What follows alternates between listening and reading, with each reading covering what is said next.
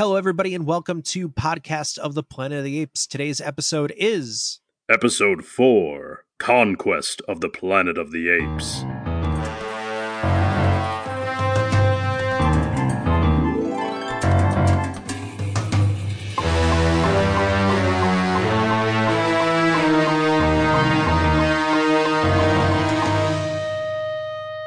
Hi, everybody. This is Andrew, Yeah, and this is Joe. And welcome to Podcasts of the Planet of the Apes. Today's episode, of course, is Conquest of the Planet of the Apes, right, Joe? Yes, it is. Yes, it is. What a fantastic film. I loved it. Yeah, I, I really enjoyed it. It's it had been a while since I'd seen this one, so it was a nice revisit. Today we had some pretty cool guests, right? Yeah, we had uh, my good friend Tim and his buddy Steve on. Really great conversation going on there. Oh yeah, it was uh, very kinetic, very crazy. A lot to discuss with this film. A lot of segues. A lot of talk about a lot of different things. A lot of Star Wars prequel talk. Um, Acapella groups. acapella groups that a lot of acapella talk pants really just kind of everything that you would think of without further ado i hope you guys really do enjoy this episode hey joe we've got some pretty cool guests today don't we Yeah, we do. We've got uh, my good friend Tim Simpson and his good friend Steve. I would say that Steve's everybody's good friend, but yeah, hey, how's it going, guys? I'm Tim. This is my speaking voice. It's great to be here. Thanks for having us, guys. This is definitely our first intro yeah, 100%. This is the fourth time we've recorded it. But I'm very excited to talk to you guys today about uh, The Conquest of the Planet of the Apes. Yeah, a movie that I watched. Uh, it is the fourth movie in, fourth or third? Fourth movie in the Planet of the Apes chronology and the Quintology? Quintology, uh, and it is the first of any of the Planet of the Apes movies that I have ever seen in my life. So I have none context, and I am ready to fucking go. I'm an expert, wonderful Yeah, that is a that is some man, an expert. He says, "Okay." an expert. steve how about you I had seen the original Planet of the Apes uh, about 15 years ago. So I, I have vague memories of that. And then I just jumped right ahead to Conquest of the Planet of the Apes. Awesome. So Joe and I are just kind of do a quick rundown of what happens in Conquest of the Planet of the Apes, and then we'll uh, start a discussion. This movie picks up about 20 years after the previous film. So we're in the far future of 1991, Very far. very far, where everyone can watch television on like a Zordon bubble screen. Um, Using a using a plastered JPEG that they they superimposed right on the fucking screen. The the future is so cool. I don't know about you guys, but I had one of those in the '90s. essentially we start off with Milo, who's now renamed Caesar, and Armando. Beautiful Ricardo Montalban. Ricardo Montalban. He's an amazing man. He's very good in this, and I love him. Caesar and him go to the big city where, for some reason, we get a lot of exposition of what has happened in the last 20 years because apparently, even though Armando has been raising Caesar, he hasn't told him anything about the outside world. Yeah, pretty weird. Pretty weird when it comes to that. It's a, it's a good way for people who have never seen any Planet of the Apes movies, at least, that it gives them that whole context of what the hell's been going on. Definitely of the last film specifically. Of course, you know, Montalban doesn't know anything about Charlton Heston's character or anything that happened there, but at least it mm-hmm. gives you that good baseline from what happened into the third movie, which is once again phenomenal. Yes. So in the third movie, Cornelius warns the government essentially that not really warns them, but tells them about the downfall of man and how a plague wipes out pets. And so we now see that this plague has actually happened much sooner than it would have originally, and that pets have died out. Humans now have apes as their servants, and they're pretty much abusive towards them so caesar gets stuck in in the town. He gets separated from armando. Armando gets caught by the police. Caesar then hides within society with the governor of this city. And essentially caesar starts an uprising and there's a riot and it's a conquest and On the planet Them of the apes. on the planet of the apes. That's essentially the the the big gist of the film. Hey, hey, can I can I uh can I interject about something real quick about that? Yeah, yeah, go for it. A lot of people, a lot of people, humans on that planet of the apes wasn't exactly a planet of the apes. It was more like people planet with some kind of smart apes on it that I'll be real, weren't that smart. Not that smart. Well, Tim, seemed seemed a bit of a planet planet of a of a of a lot of different species. I don't know why we Yeah. to the apes. So to be fair, in the future is where the Planet of the Apes actually is. This is actually kind of the precursor to that 3000 year ahead future. The Mhm. timeline was exacerbated because of what happened in the third movie. Right. There was time travel in the third film where they went back in time and started the events that would lead to the original film. so here's the thing about that. Yeah. Oh boy. I didn't fucking know that. everything that everything that you're explaining about the plot is is new information for Steve and I. Yeah. Correct. Yes. So they mention it very, very briefly throughout the film that two incredibly intelligent apes came back through time in a spaceship Yes. in 1973 yes. and that they were assassinated and But- that they weren't their supposed to have right they weren't supposed to have a child and this is the child from that far future where the apes are the dominant species and man is not Basically hunted and captured and tested like animals. and used as servants and stuff and they can't talk humans can't talk anymore in the future Oh, so they do a little switcheroo right there. mm-hmm. Yeah, yeah. So Tim, this you is should really kind of- watch the first one. It's it's Yeah. amazing. You should really watch the first one. Yeah, but then this wouldn't be as fun. that's true Well, after we're done here, Maybe. Who's to say? Jump to the Tim Burton one, I think. oh Right? my god You, guys would recommend that, right? That's for Tim. Just just watch the Tim Burton one instead. Tim, I'll talk to you after class. We'll, we'll yeah, we'll talk. I about it. opened a wound. I'm sorry. honestly, I feel like if you're going to watch any of them, maybe go ahead. If you don't have like a history with the originals, maybe just go ahead and watch the new trilogy. The new trilogy essentially is a remake of this film and the next film. And they kind of show about the uprising of the apes again, but in a more realistic approach. It's not just a plague that wipes out just pets, it also wipes out humanity. And if you listen to the episode prior to this, uh, our previous guest Beth actually brings up, you know, the only pets are not just dogs and cats, but that's the only ones apparently that humans care about in 1991. Right. They weren't going to make it the planet of the ferrets, but I would watch that. I would watch that as well. I would. I would not. I would not. All right, everybody. Thank you for tuning in to today's episode of Podcast of the Planet of the Ferrets. Um, Yeah, basically, basically comes comes back from the future, and then shenanigans, uh, see, Occur. uh, you know, occur. That's not the movie that we thought we were watching. At all. All right. No, no. Steve, do you want to like start explaining what we thought was happening, or Sure. Well, we took down some notes, we did? and uh, first thing, first thing that really jumped out at us was uh, these these apes were in prison. You know, uh, mhm. you know they were walking around, and I, I had seen I had seen the Charlton Heston version years ago, so I, I knew the basic gist that there were highly intelligent apes, and Charlton Heston had gone to the planet, and et cetera, et cetera. I don't want to spoil anything, but uh, Now, hold up, hold up, hold up. By gone to the planet, do you mean that he went to the future, or do you think that he was on another planet? he's on Earth. I know he went to the future. Okay. All right. Okay. Good. Just making sure. in Charlton Heston's eyes, he wasn't on another planet because he went to the future. Well, not to the future. He was in space, and then he came back, and the planet was filled with the monkeys, right? But Apes. not- Oh, Yep. monkeys, yeah. yeah, Mon- The monkeys, uh, as we the- learned, as we learned in earlier Planet of the Apes films, monkeys is uh, not the. Yeah, you're not Oh, I'm supposed to say monkeys. I'm so So- I'm so sorry. Um, no, that's this okay. was- You, so this you're ignorant. That we, okay. we I, it, I am ignorant, but this is actually another thing that we did notice about this uh, movie is that there were a lot of political overtones in the movie that Oh, yeah. actually hold up real strong today. hmm So I thought that that was very interesting for a movie that was made in like what year was this? Seventy-two, right? 72. Yeah, basically. So what we have, we have Ricardo Montalban. Caesar Caesar is a future ape. He travels to the past with Ricardo Montalban because oh, God.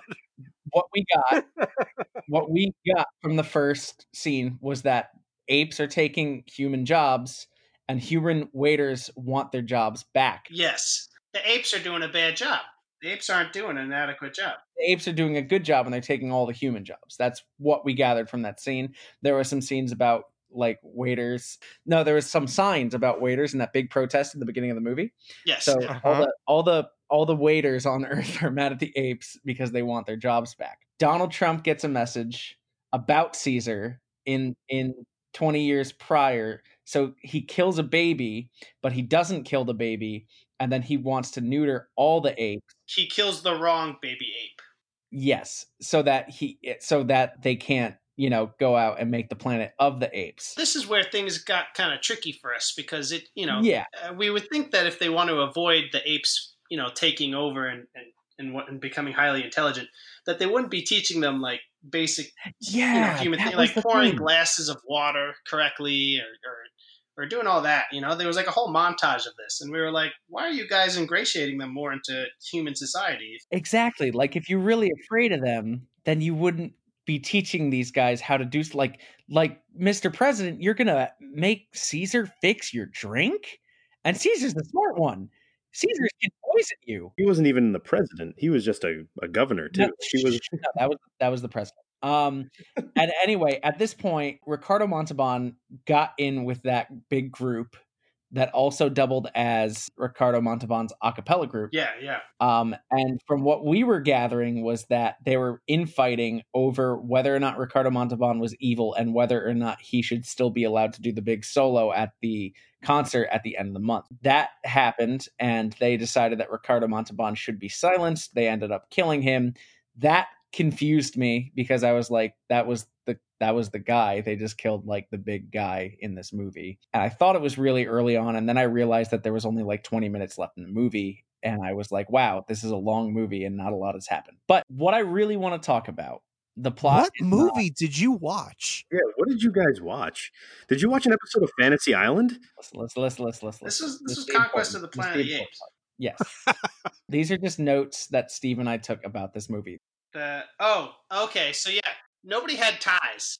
Yes. Nobody in this movie wore All, ties. all the humans dressed dressed in a very particular way. It was very very dark shades, turtlenecks, and you know like jackets. You know, uh, nothing, no no ties As was the fashion at the time. Yes.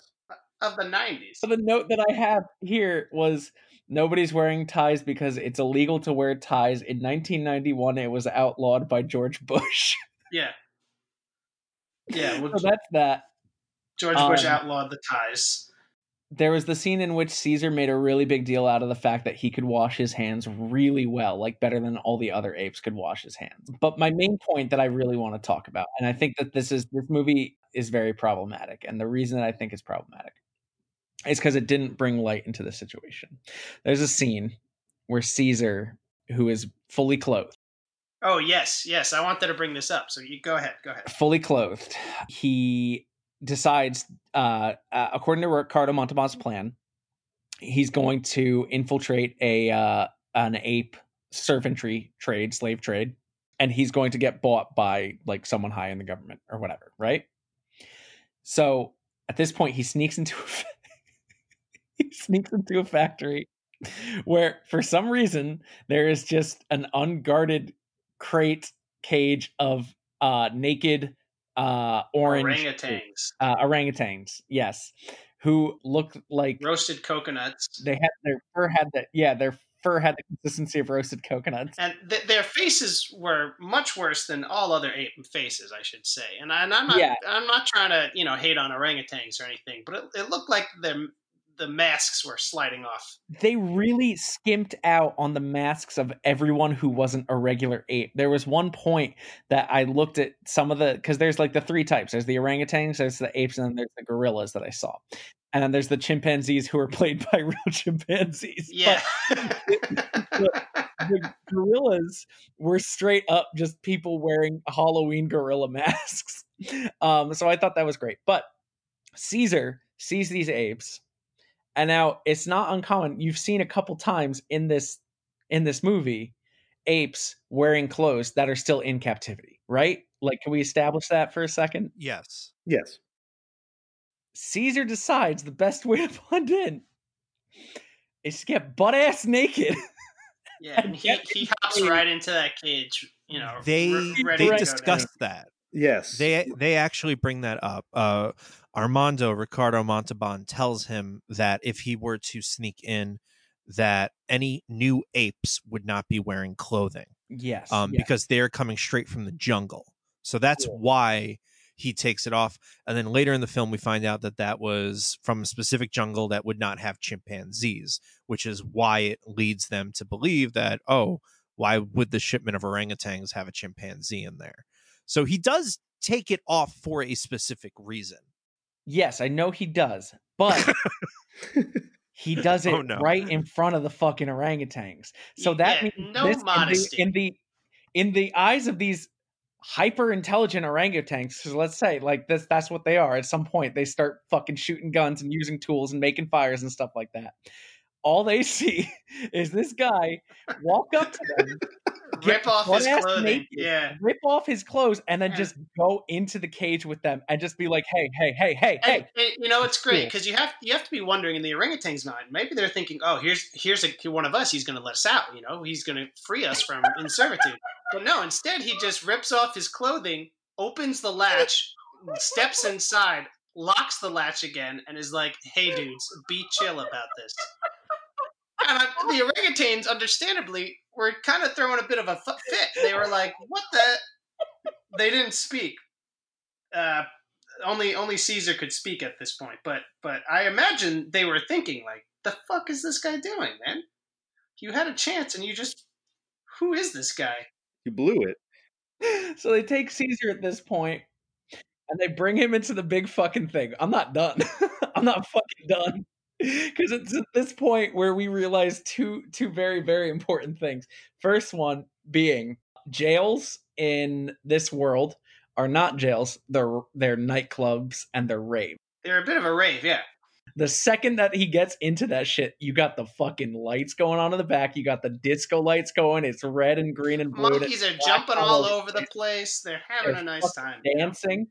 They had nice he- amenities. Do you remember that? They had they had like playgrounds. They're being tortured. Yeah, they're being completely tortured. There, there's a flamethrower being used on them. But there's also a jungle gym.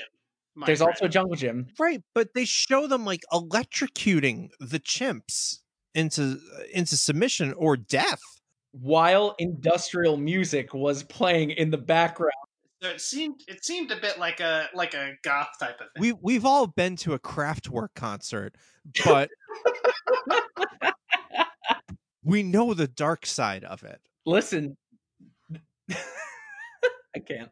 Um, but yeah, Joe, Joe, Joe, you actually brought up a really good point, and this is actually the main point that I want to go through, which is the hierarchy of weaponry in the police force of the conquest of the planet of the apes.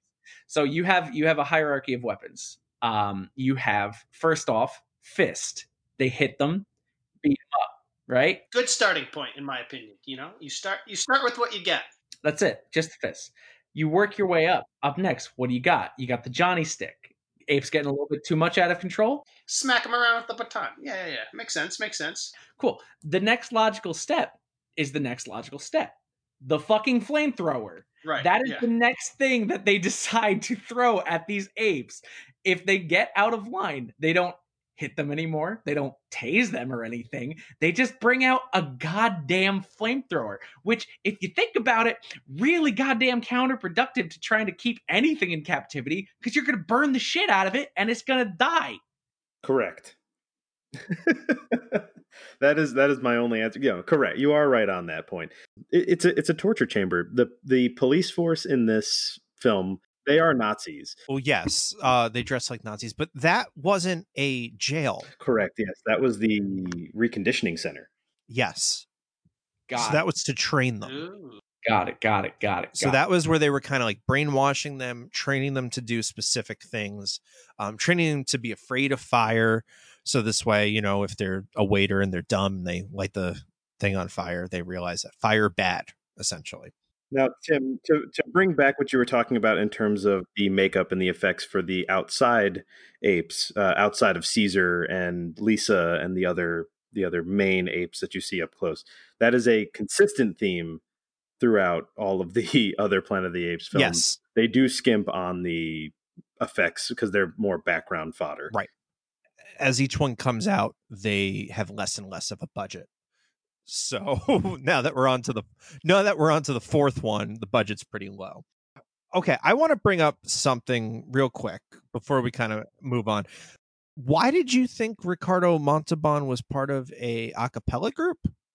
So he was in the group with the five other guys. What do you do when you're in a room alone with five other guys? Have you ever been in a room alone with five other guys in which you didn't start singing a cappella? I mean, it just seemed like the obvious answer to us. He was being interrogated. No, no, no, no, no, no, no, no, no. This is before the he, interrogation. he wanted us. He want yeah. Yeah, this is before the interrogation.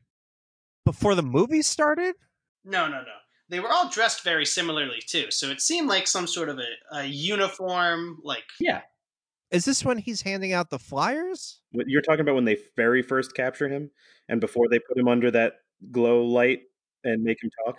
Or they put him under the blue light. yes, They they start talking about their a cappella group and whether or not Ricardo Montalban was allowed to sing the big solo now that he's been arrested.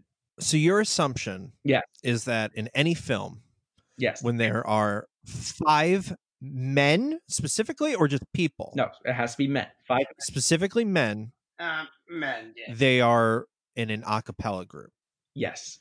Okay, what is the plot of Glengarry Glen Ross? Steve, I'm going to let you answer this because that's your favorite movie. Yeah, yeah, yeah. So Glenn Glade Glen Ross is a movie about a bunch of guys um, getting ready for the big competition for nationals, and and they're they're really getting uh, they're they're it's kind of like they're infighting over who's going to get the you know the lead vocal on uh, you know the song, and so I think it was O Fortuna. no no no an acapella group would never sing O Fortuna. I'm trying to it's I don't I don't know what whack a cappella you seeing that doesn't try to tackle O Fortuna. You're, you're watching very. All right, dude, what? That, that's not the point of the the point of the movie. You know, it's it's not really about the song, but it's about the interactions between everybody, trying to prove that they're the best uh, vocalist. Really, Okay, yep, nope, you nailed it. Yeah, that's All all four of them try to be the best vocalist. Glenn and Gary and Glenn and Ross. Ross. Yeah. god damn it. Uh, okay, Fantastic. so- that that was an, And that's why so that's why also the Avengers didn't qualify for the best uh They musical. they had a girl. They had a They had a girl on the team, so they, They couldn't could be not qualified as an a cappella group. Also, Hulk did not match their their uniform. Hulk would not Yeah, wear the Hulk- uniform, Hulk refused. uh, which is a no no, huge no no. you you realize that women can be in a cappella groups, right? Yes, but Yeah. not in the Planet of the Apes. No no. Yeah, Joe, do you want to reel this in? I, I, I my brain just cracked in half, so I don't know. yeah. Uh, let, let's let's bring it back a little bit. Um, I am going to bring it into budget, as Andrew was talking about. That the budget for the previous film was two million five hundred thousand. The budget for this was one million seven hundred thousand. So they, you know, they they dropped down. They dropped down, and they didn't really make back the full amount when it came to that. Uh, when it came to this movie, Uh-huh. pretty Oh, really? actually. Yeah. What was? Can you hit me with what was the budget of the first one again, The very first film or or the last? Yeah. What? No. Yeah. What was the budget for? For Planet of the feel Apes. a good tell would probably be what the budget for the second one was, because the first one was very successful, right? So obviously they're going to want to throw a little. The first one was successful, but the second one they kind of did just throw it up against the wall, really. kind of see what stuck. So they did they did uh lower the budget for the second film. Wow. Okay, that's very interesting. I would think that they would want to make money on a second movie. You'd think that. Um, you would think, but you really you really got to think back. The first film was 1968. Not a lot of franchises around this time. Very, very true. So I think they're kind of experimenting with a lot of stuff. So the very first movie was five million eight hundred. That was the that was the first movie. Uh, second movie, the Beneath the Planet of the Apes, which I can't believe somehow in every single episode we have now talked about this this freaking movie Mm-hmm. was three million estimated. Okay. And then this one was how much again? One million seven hundred. One million seven hundred. So basically, they they put it together with. I mean, that's not nothing, but for a movie budget, that's pretty. Movie budget in nineteen seventy two. And it- let's let's just see, 1972. Uh, what? Are, you- other- are you looking up the inflation? No, no, no, no, no, no. no. I'm, Oh, okay. I'm calculating it in my head. That's what Tim is just saying. I'm looking up sci-fi movies that also came out in 1972. 1972 was the year that uh, Richard Nixon announced the uh, the space shuttle program, so that counts as sci-fi. That's a real sci-fi. Um, there's there's yeah. Solaris, but that's Russian. Uh, there's Soylent Green was like the the year after Man, Westworld. There's a couple. Those are a couple of sci-fis from that time. You know what? There's actually not that much. There was Slaughterhouse Five, Silent Running, ZPG, uh, Beware the Blob, which was a sequel to The Blob. The Blob, yeah. That's really it. Sci-fi wasn't really the big genre at the time. Yeah, You're going back to the 70s now. You probably have more like cowboy films, spaghetti westerns, that kind of stuff. yeah. So you're really not seeing a lot of sci-fi, and this is again almost a decade before Star Wars Yeah, and the revival of Star Trek. Star Trek was canceled by 1968. So you, you've already kind of gone past the prime of that golden age of sci-fi. All you really get now are B movies, really low budget kind of stuff. very interesting. Very interesting. So Planet of the Apes was not like along those lines. Like it was pretty much the big sci-fi franchise at the time. Was the first Planet of the Apes based on a book? Yes, it was based off of a French novel, and it doesn't really follow the book that much, honestly. Yeah. Um, the book is a lot more science fictiony. Yeah, I, I started reading the book uh, recently for this podcast, and uh, it definitely has a completely different vibe. Definitely more of like a Star Trek kind of vibe to it. Huh. Interesting. I'm looking up a lot of like just stupid sci-fi trivia from the year 1972, and the only Sure. thing that I could find uh, of any significance was in 1972. George Lucas and uh, Ron Howard had a conversation about maybe talking about what Star Wars might be, and that was five years before the movie was called released. So Uh, well, uh, Opie, uh, I was thinking, uh, maybe in about, uh, over 45 years from now, uh, if you want to, uh, do a prequel. I'm pretty sure that was the exact conversation. that was that was it. He said, "Hey, Oh, Ron, phenomenal. That was Listen, yeah, that was the recording. about 45 years, Called him Opie, and uh, in about 45 years i want you to direct a spin-off movie starring a, an actor who nobody knows about a story that nobody wants Uh, that would, uh, that would be great if you could do that. Uh, also, uh, can I tell you about pod racing? um, oh jesus so- lord So yeah, no, he was he was ahead of the game. Tell us all about Jar Um, Jar. Uh, well, uh, the power of, uh, myth. the midichlorians God. What did you guys think about Caesar himself? I'm just gonna kind of spear us back in. yeah yeah i i thought that um it was really interesting to watch actually. Let's so i'm actually going to be serious for a second. It was really interesting to watch um the actor who played caesar and his physicality because you can tell that the character caesar like you guys said he was from the future. So he was a more developed ape ape. He was a little bit further along so he was like used to not exactly walking upright, but walking more upright than like some of these apes. So it was actually really interesting to see the actor as Caesar watching himself walking upright, realizing, no, I have to crouch more, but not because he's having difficulty pretending to be an ape as an actor, but because he's Right. an actor having difficulty playing a character who's having difficulty pretending to be an ape, even though he is an ape.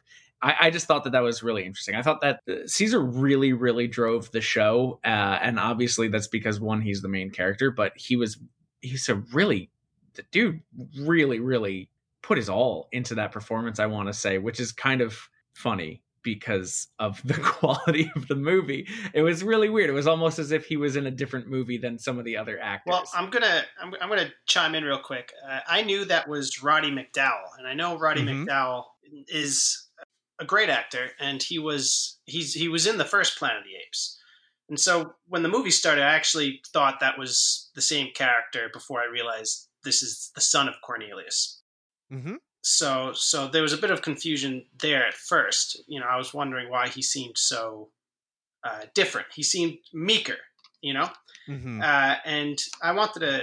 The thing I really noticed, uh, in all seriousness, was Caesar starting out as this meek, sort of you know what do you mean? What's going on? I don't i don't understand this sort of character to leading an army and leading a revolution. And that that last scene is what really kind of blew me away because steve steve and i when we watch movies we really love like talking through it and we love joking around stuff.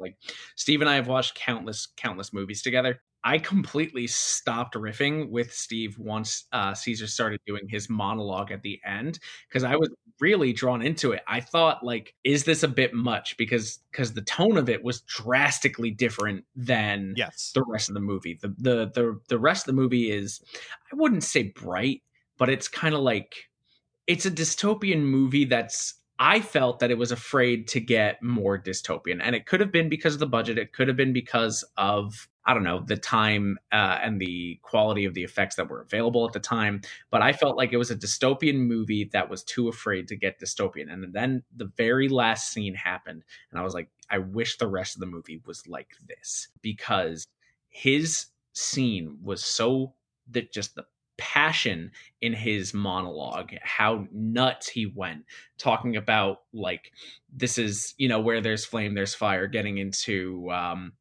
how this was a spark that was going to start the the uprising on five continents because even if people aren't going to be able to do it they're going to be able to like start the movement and get it going and they're gonna they're gonna stop if they have to but not everyone's gonna stop it. It's gonna keep going and it was really really interesting to see the his psychology, I guess, of this character who this entire mo- movie is trying to play dumb. So I I just thought that that scene was really great and it was very very very well acted. And then it's followed, of course, it's followed by another incredibly poignant moment of of Lisa mm-hmm.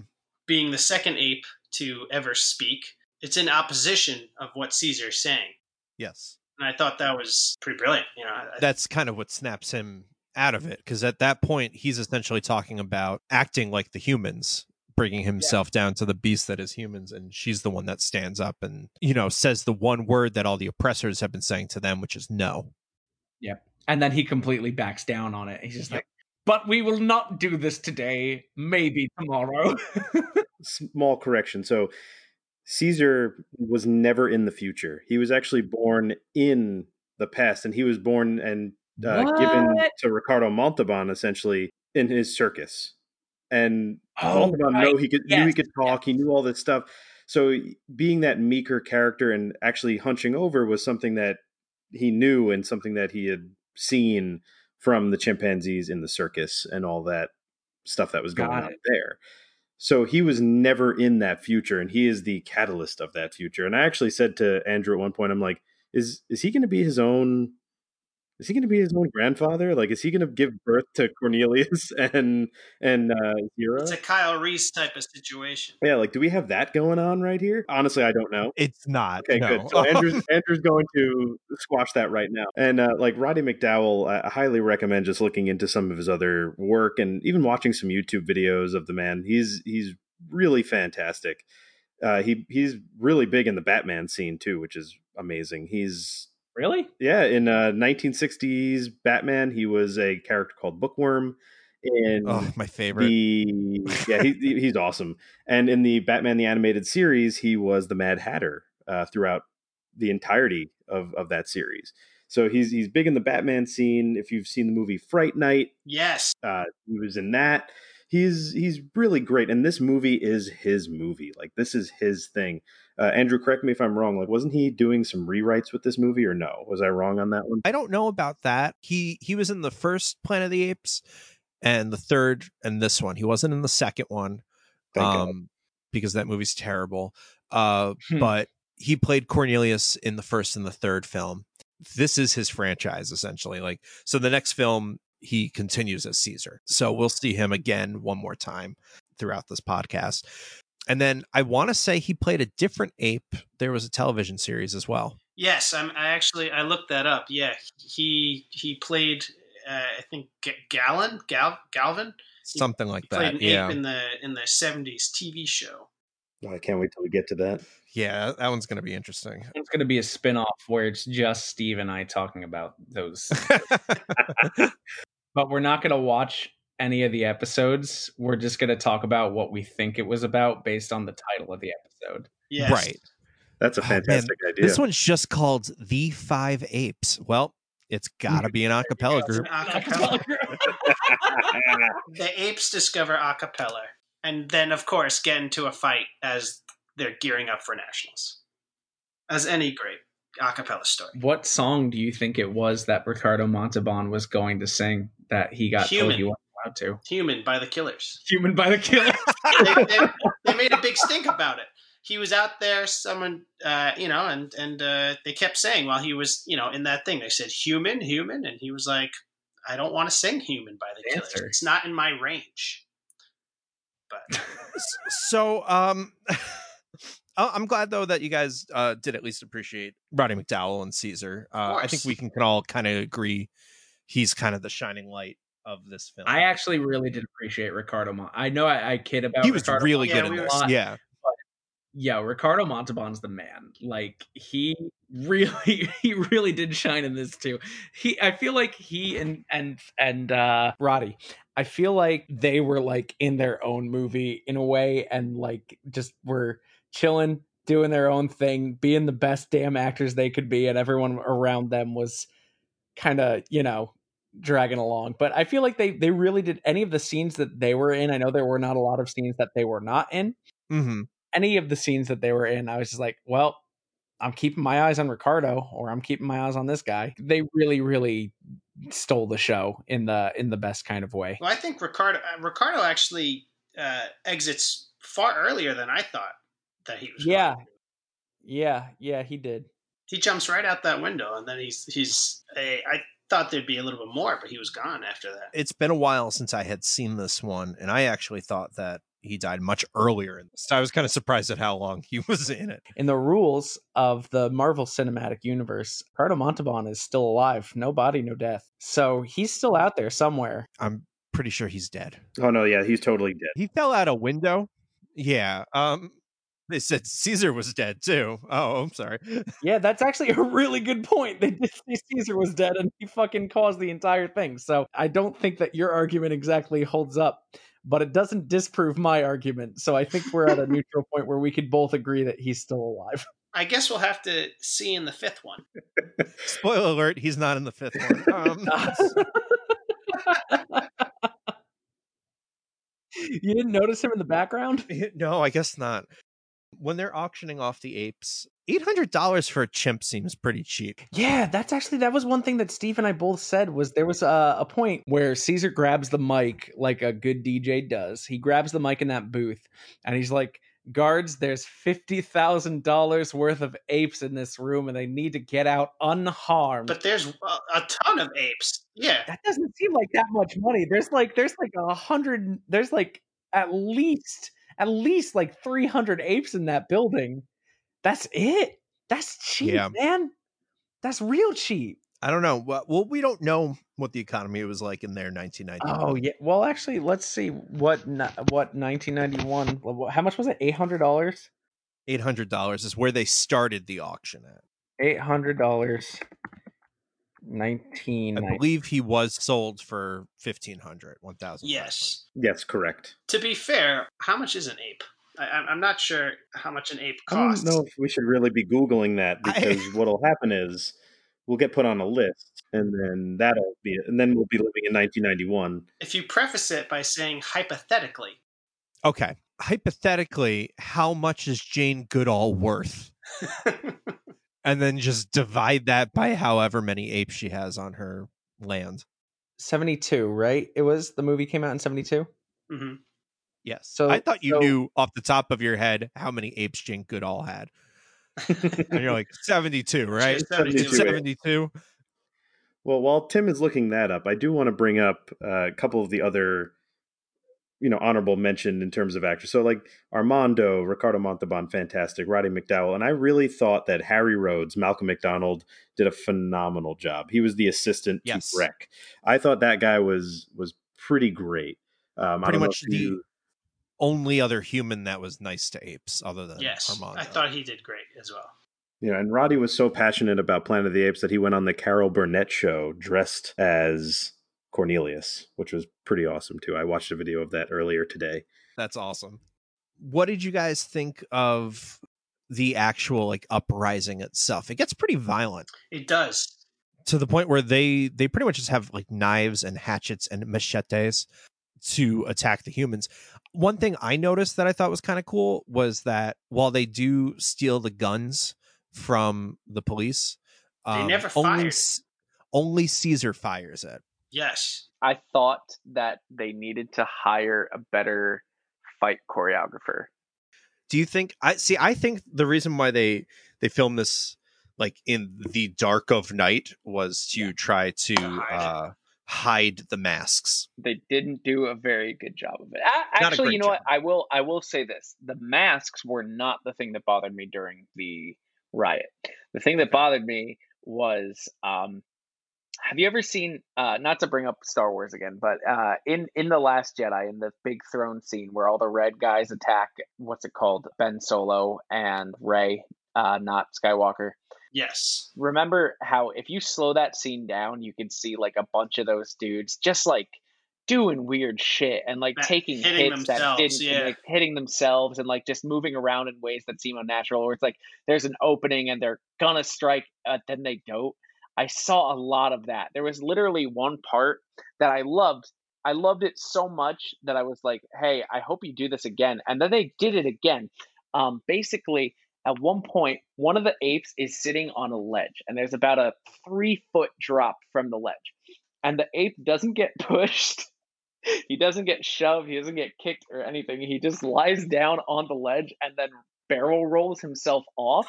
And i was like wow that's really really funny i hope that they do something like that again and then immediately after like two seconds later the same ledge gets filmed again and another another ape does the same fucking thing. He just lies there and he just rolls, barrel rolls himself off of the goddamn ledge. No push, no contact, nothing. He just goes down. I don't know, maybe that's just something that's fun for apes. Well, he's probably he's probably having a great time during this raid, during this conquest of the planet of the apes. something that something that bothered me, uh, and it bothers me in a lot of a lot of you know bothers me in Westworld, bothers me in everything is is when the opposing side is almost too stupid or too weak, like too easily overcome, and so like for example in the in that part that we called it the rave, but really the the the rehabilitation center or anything. They had Mhm. flamethrowers. They had all these weapons, but then in the fight, they're fi- you know they're shooting with these tiny little pistols. Yeah, I noticed that too. Yes, yes, we we made a big joke about that goddamn line of pistols. Um, Yeah, that was so that was cheesy, and that wasn't cheesy in like a good way. That was like maybe they couldn't afford enough like replica Fake rifles. You- to- right. Yeah, fake like. I don't know. That was just very weird.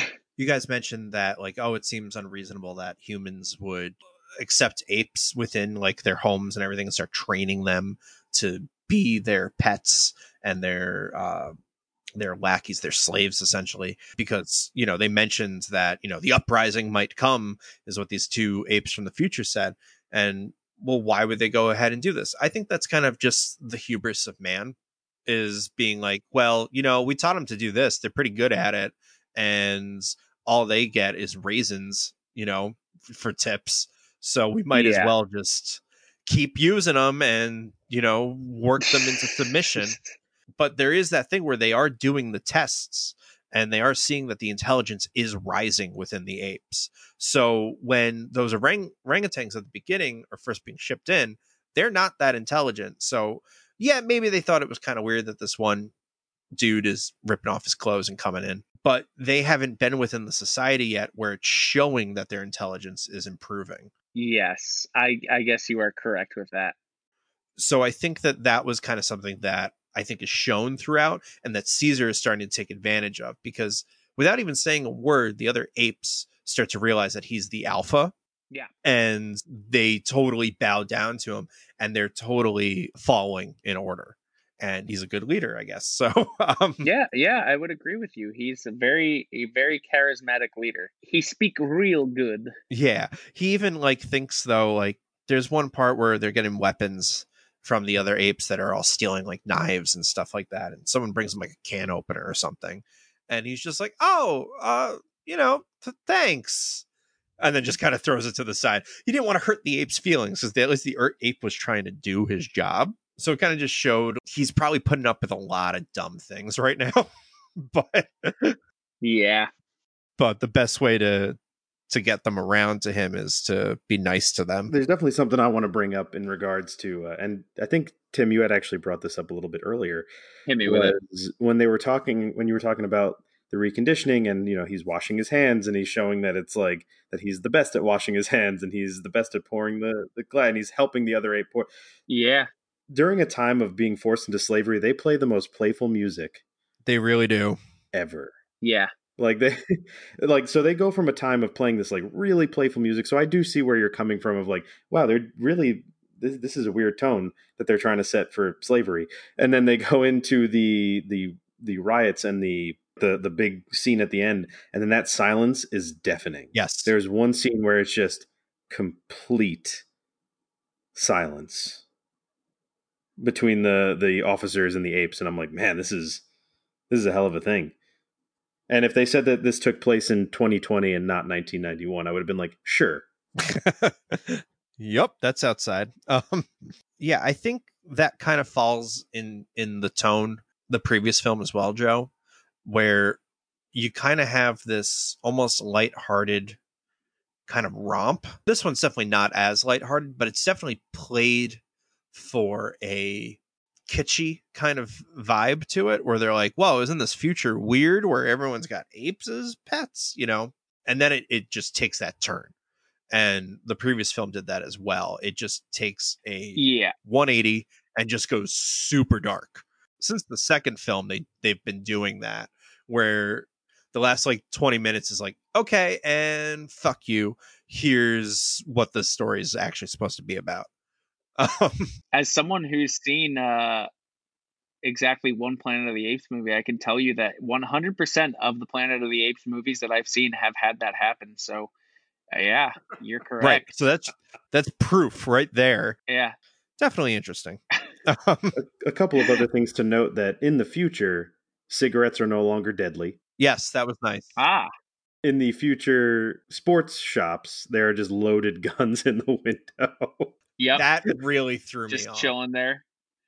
Um, so I Well, actually no, wait, uh, were they loaded though? i'm assuming they weren't, were loaded i'm because- just going to because assume the- they were loaded because at first I did make that note when we saw that, and I'm like, wait, are these loaded? But then we see that the only ape that's actually shooting is Caesar, so they might not have been loaded. They might have just been grabbing them to whack people with. Hmm. they did buy a hundred rounds of ammunition at one point, which I felt was probably not enough for what they were going for. Definitely not. Also, I I did uh, want to follow up on something that we touched on earlier in this, how cheap we decided that the apes were, Oh yeah. and uh, I actually I looked up the 1991 money. Okay. At that point, the eight hundred dollars was fifteen hundred bucks, right? Okay. But this movie didn't come out in 1991. This movie came out in 1972. So Right. in 1972, $800 actually had the buying power of current day $4,907. Um, so Caesar wasn't that. And that's the starting bid. Yeah, that's the starting bid was about 500 bones. So that means that that entire factory of apes was worth about fifty thousand dollars. So it was about three hundred and uh, seven thousand dollars. Okay. Yeah, So they are worth it. yeah. Interesting. Good research. yeah that was divided phenomenal by I'm just doing some other research real quick. that also leads me to believe this this next fact is kind of ridiculous. Mm-hmm. The apes that were um that were in that factory, Mm-hmm. they were probably a little bit worth worth worth a little bit less than Caesar was, right? They knew that Caesar was smart, but it was an early auction. They put him a little bit high. I I would say probably what what would you say? How much how many apes do you think is Caesar worth? Like two? Oh my god. Uh I don't no, know. I'm, I, this is a genuine question. By the math, of him being worth eight hundred dollars and then only fifty thousand dollars worth of apes in there, that means there was only sixty apes in the uprising. there's only sixty. There's only sixty-two apes in that uprising. Nah, there was more than that. no, fifty thousand dollars worth of apes is only Well, sixty-two apes. within that facility, but he also had other apes uh, in his underground like section, and then also Ah, other yes, yes, yes, apes, other apes as well from other families and stuff. Like other societal apes were definitely joining in as well. So maybe just within that one scene, there was about sixty. Yeah, He definitely had a larger army. Then sixty-two apes. Yeah. Yes. Uh, I want to mention the uh, architecture of uh, of this film is very odd, but as someone who lives in Albany, New York, it looks exactly like the U Albany campus, Yeah. one thousand and one percent, and it is it throws me off every time I'm watching this because I'm like, that's just like around the block from me, and it looks exactly like that. I think the U campus was designed for a hotter climate. So I'm assuming that this was filmed out in somewhere within California. Yes, I'm, I'm looking it up actually right now. It's it was actually filmed in the uh, at the University of California. The Makes sense. were yeah. So the U Albany campus was designed for a dry climate weather, and that's why it has like all these giant wind tunnels and the structures like that is to help Hmm. wind flow through it. I understand why the structures are like that, but I also get like the weird futuristic vibe that they're going for. Yeah. But I also know no, that's just there for wind, Hmm, and it throws me off. And it thro- Hmm. Uh, I just wanted to mention that because it really bothers me. At what point in the movie did Caesar put pants back on? I think they put it on him. once he was rehabilitated essentially Do you think that the only reason that they put pants back on him, do you think that that's the only reason why the other apes listened to him was because they were like, this guy's got pants. Maybe we should listen to him. They all have pants. The, the orangutans didn't. in, in the cage. They were butt ass. They were butt ass naked. Only in that cage. that was when they were being shipped The underground ones, did they all have uh, pants on? yep everyone was wearing outfits all the gorillas were wearing orange the chimps were wearing green and um the orangutans i don't know what color the orangutans were wearing Okay. Okay. But here's another question. Yellow. yellow think. okay that makes Here's sense here's a question. Okay. These these apes you like it's been established in this movie that they have been conditioned right? They're being conditioned. They they've, they've been being brought in from the wild and from underground and all that kind of stuff right? Yeah. you don't think that they would take off the pants once they were free? No i think why? I think uh, in the in the heat of that because they're literally just breaking out and everything in the heat of that i think that they would just wear it yeah but they had they had a second at the standoff. Remember when they were like no no. Remember when that guy just kept saying no? Like like in austin powers Yeah. when the guy is about to get steamrolled and it takes about two minutes of him Yep. just saying no and then he gets steamrolled anyway that is that exactly that scene. You don't think that in the time it took they might they might be like you know what? It's time to take these pants off. What We're if wearing them for yeah. what if they liked them that you know, yeah, that it, it may have actually been beneficial for the ape community because once once they conquest, they they wear clothes. You know, they're not Yeah. naked apes. Yeah, no, I know that. I know they're not naked apes because eventually they they're like they become the dominant species and all that stuff. But like, is it pockets? Is that why they they decided just to want keep? pockets. They just wanted just pockets, want and if that's the case, then why didn't they just get fanny packs, dude? Well, they didn't know what 1991 was really going to look like. Which- Like, no one could have predicted the uprising of fanny the packs. fanny pack, dude. I think we just cracked the code. This is it. the The whole reason that the apes wear pants is because they need pockets, and they didn't give them fanny packs because they didn't know that they were a thing. Yep. So I think that we what, I it. think what we could agree with, and I think that this is actually this is actually kind of a valid point, and I know I'm kidding, but I think that this is probably the case. Is that if this movie was made in 1991, I think all the apes would have fucking fanny packs. Dude, they would have visors. They would have fanny packs. They would have all that. JNCO Oh jeans, maybe. God, JNCO jeans. Uh, no, no, no pants, dude. They got the Oh, fanny no packs. pants. Oh, we're talking no- Look, I will say one thing about this movie is that when it said it took place in 1991, and I didn't see any of the the fashion from 1991, I kept I was- getting really thrown so, off. so disappointed. I was like, nobody wears jackets with no ties in 1981 or 70, whatever it was, 91. They were just all wearing Steve Jobs clothes. Hmm. It was just all turtlenecks. It was all black turtlenecks. It was all like really dark colors. Bunch of Nazis. You had the dean from Animal House. That was the governor. That's that's what I'm calling him from now on. The Dean Uh, from Animal House. Yeah, it was that guy. He he reminded me of that, except more evil.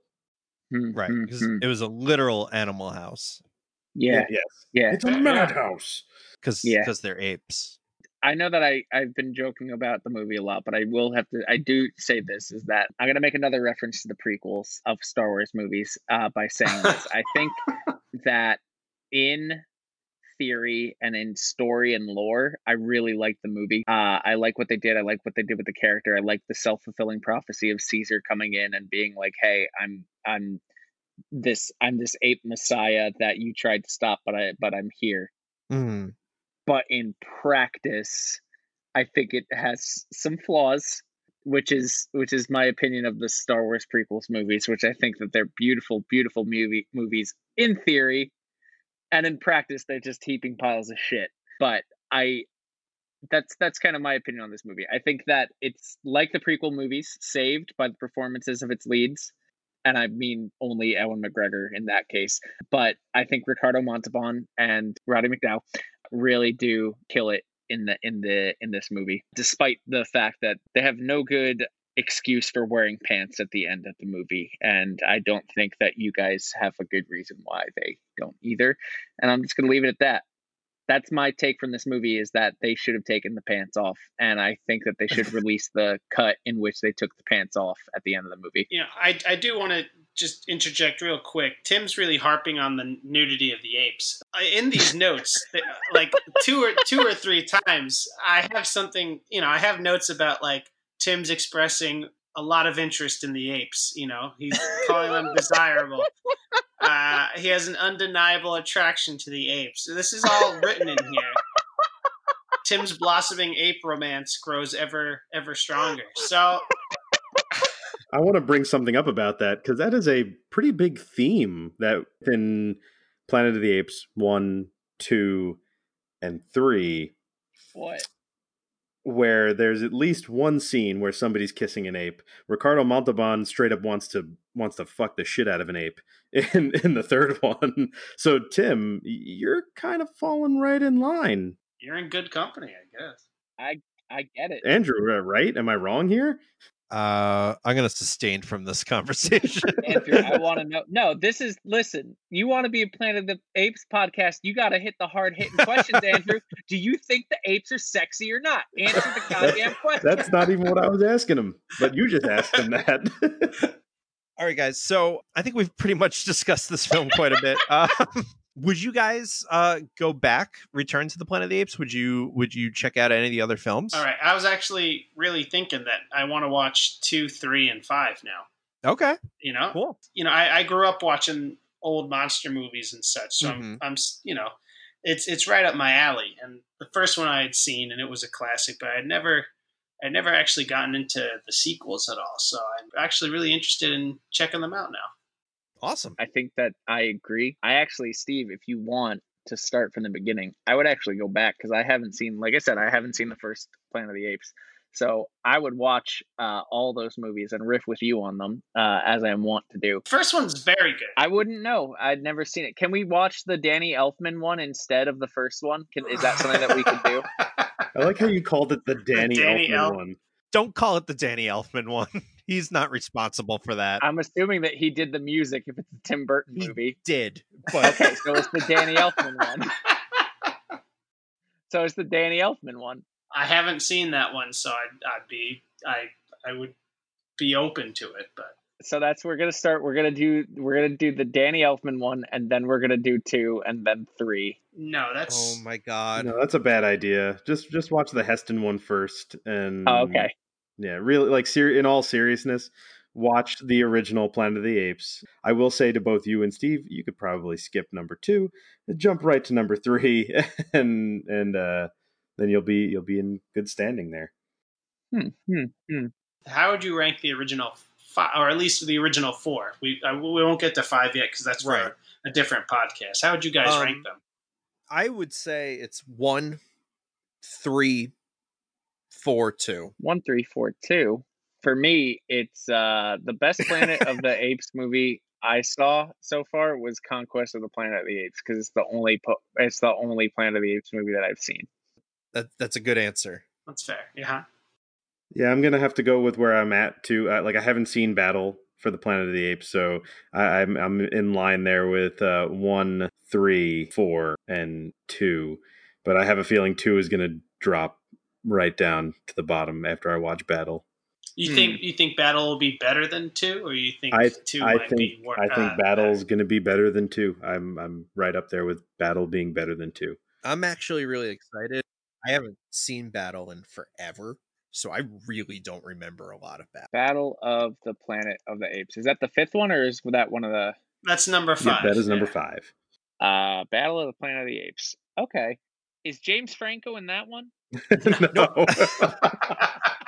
Battle of the Planet of the Apes is what year? 74? that is seventy uh, three. 70, oh, 73? So so the literally He's the not next born year. yet.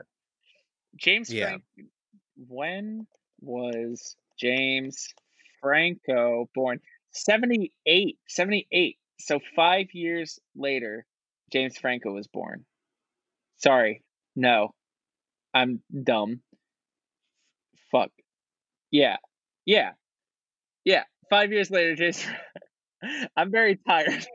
I'm very tired. I've had my You did all of this math before, and now you just have a. and now I just brain fart three to eight. Yeah, yeah, yeah, yeah, yeah.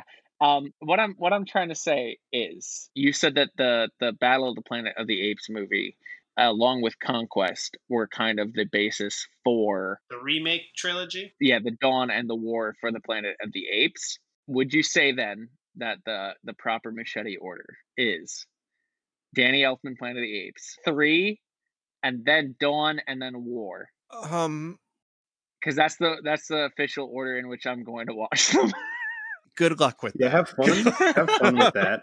Um, I don't. I don't know if I Yeah. can speak for for Andrew on this. I'm actually pretty excited that you guys want to take a trip back to the Planet of the Apes because I would love to be able to talk to you guys again afterwards after you kind of go through all of it and uh, hear your thoughts on the rest of it. I would actually love that For sure. Yeah. on the condition that I can watch uh, the first Planet of the Apes movie. You know what? Uh, not the first one. I actually want to respect the first one. But you said the second one's bad. Yeah. Okay, I'm I, just I have just- some. I have some. I have some plans for what I'm going to do for my viewing of that one. That I'll let you know off the podcast, so it's a little bit of a surprise when I show up telling you the stupid shit that I just did. Sounds good. All right, guys. Before we before we head out, do you guys want to like plug anything where people can follow you online or in real life? you can catch Joey and I on a podcast on Apple Podcasts that's called Public Domain Players. It's a podcast in which we do stories that are in the public domain and turn them into audio dramas. It's directed by a good friend of mine named James Weipert. Right now we're doing Treasure Island, not Treasure Planet, but Treasure Island. So check it out. It's on there. Also, Steve and I made a movie. I don't know if Yeah, we can we- still plug that, but Yeah, we might did as make well. a movie. We made a feature film. we made a movie called We're Like a Punk Band. I don't know if you can find it anywhere or if it exists, but It's in. I It's at. It's at festivals. It's playing at festivals. It just got into the uh, what is it called? The International New York Film Festival or something like that. it, how is it international if it's New York? Uh, the New York International. That's I don't know. That's the name of it. It's happening in New York, but the films going to it are international. Uh, check it out. It's a movie that we made in like 2016, and it's fun. And Steve and I wrote all of the music in it. So We did, yeah. And and I'm not a musician, so that no, was, Steve is not. That's kind of the joke. but yeah, Steve, you have anything else that you want to plug? you know, I was a part of a uh, a short film, 15 minute film. It's on YouTube. Uh, it's called In Between the White Space. It's uh, it's a serious uh, drama written and directed by a U.S. Marine vet, and it uh, tackles tough subjects about. it, it tackles PTSD and how soldiers are affected once they come home. I think it's a really Steve is really great. Thank you, thank you. I think it's a really, really important message, and I think it's a, a, a really great film, and I'd love for people to get to watch it. It's on YouTube, uh, in between the white space, Mendel Films. And if you ever want to see how handsome Steve actually is, you could already tell from his voice. But watch that movie because you'll you'll look at his face and you'll just be like, "Damn." I also, I mean, this isn't this isn't my thing this isn't anything to do with me, but uh, I want to bring this up just because I thought of it. There's a, I don't know if you you guys must know about this, but if in case you don't, there's a band called the Mummies. They're from the early '90s, uh, very lo-fi garage rock, but they have a song called "You Must Fight to Live on the Planet of the Apes," and it's actually a pretty a pretty kick-ass song. Uh, so you could just find that on YouTube too. I have no, I have nothing yeah. to do with them. That's just me recommending a, a, a, cool band and a cool song. Yeah. And last uh, but not least, I want to thank Doritos for sponsoring me for this entire podcast.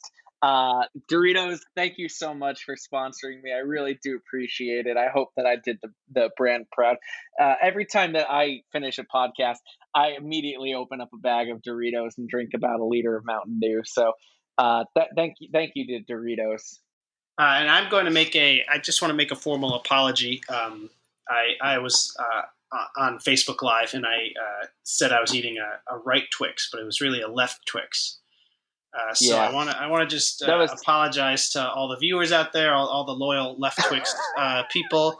it's a very controversial my, movie. My actions are indescribable, and I'm I'm surely uh, apologetic for the mistake I made. Uh, and it was truly a mistake, but one that I'm going to have to live with uh, the consequences of. yeah. I, th- so. I think we're done. well, all right. Thank you for having us, guys. Thank you for having us. Yeah, this is great. Glad to have you guys. I have nothing. I um... Tim, you forgot to plug our new podcast, Dueling J. Jonah Jamesons in which Joe and I just just uh, yell at each other as J. Jonah Jameson uh, and ask each other for pictures of Spider Man. I would like to be a guest on that uh, podcast. I don't want to. Sure. I don't want anything about the Planet of the Apes. I want pictures of Spider Man. Steve, we can't have you on there. It's just the two of us, and if you bring pictures of Spider Man, we'll be happier. That was awesome. So those guys were really great and a lot of fun to have on. I hope you guys really enjoyed that. And again, as always, a huge shout out to Louis Aronowitz for our amazing theme song. Again, you can follow him on his website, louisaronowitz.com, and book him because he is awesome. If you want to follow us online, you can always follow me on Twitter and Instagram. I'm at Major Plot Flaw. And you can follow me at Voices by Joe on both Twitter and Instagram. And you can follow this podcast on Twitter and Instagram at Pod Planet of Apes yeah, so please give us a like, give us a follow, and enjoy some of our content. And as always, guys, we're going to sign out with our classic catchphrase You human bastards! Yes? That one was actually really good. Damn.